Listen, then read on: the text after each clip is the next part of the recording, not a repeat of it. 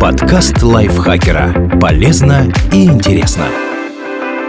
Всем привет! Вы слушаете подкаст лайфхакера. Короткие лекции о продуктивности, мотивации, отношениях, здоровье, обо всем, что делает вашу жизнь легче и проще. Меня зовут Михаил Вольных, и сегодня я расскажу вам, как найти слова утешения, если близкому человеку плохо.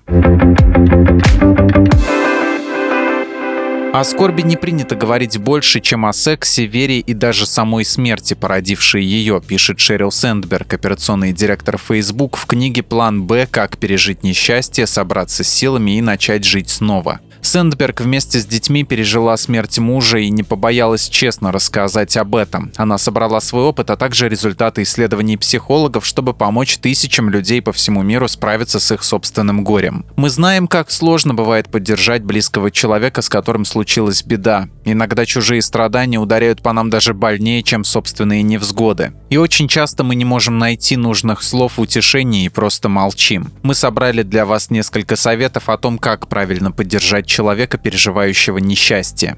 Даже люди, пережившие самые страшные страдания, часто хотят говорить о них. Когда нам больно, нам нужно знать две вещи, что чувства, которые мы испытываем, нормальны и что нас есть кому поддержать. Ведя себя по отношению к страдающим людям так, будто ничего не случилось, мы лишаем их этого.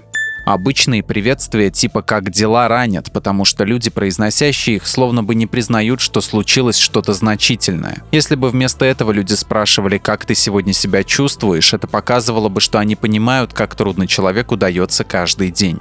Не каждый способен с легкостью говорить о личной трагедии. Все мы сами выбираем, когда и где это делать и делать ли вообще. Тем не менее, существуют убедительные свидетельства того, что откровенный разговор о тяжелых событиях может благотворно повлиять на душевное и физическое здоровье. Такой разговор с другом или членом семьи часто помогает разобраться в собственных чувствах и ощутить себя понятым.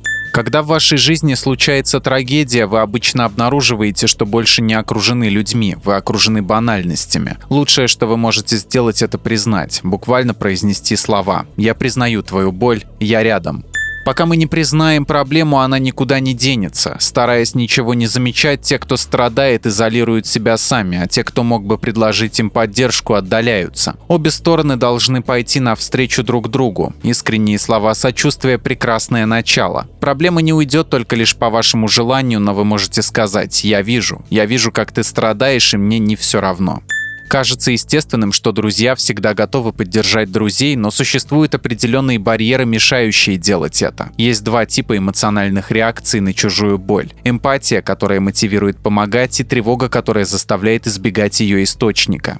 Когда мы узнаем, что небезразличный нам человек потерял работу, проходит курс химиотерапии или переживает развод, в первый момент мы думаем, надо поговорить с ним. Но потом сразу после этого первого импульса нас посещают сомнения. А что если я скажу что-нибудь не то? Что если ему неудобно говорить об этом? Не буду ли я слишком навязчивым? Возникнув, эти сомнения влекут за собой оправдание типа «у него много друзей, а мы с ним не так близки». Или «она, наверное, очень занята, не стоит лишний раз ее беспокоить». Мы откладываем разговор или предложение помощи, пока не начинаем чувствовать себя виноватыми за то, что не сделали этого раньше, а потом решаем, что уже слишком поздно.